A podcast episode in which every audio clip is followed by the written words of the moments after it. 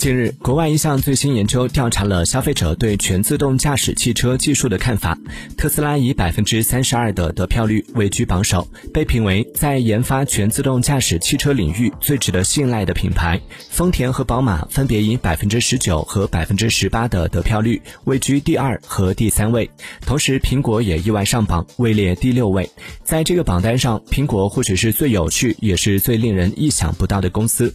尽管目前苹果还没有电动。汽车问世，而且其电动汽车的研发还只是传言，但仍有百分之十三的消费者选择苹果作为他们最信任的品牌。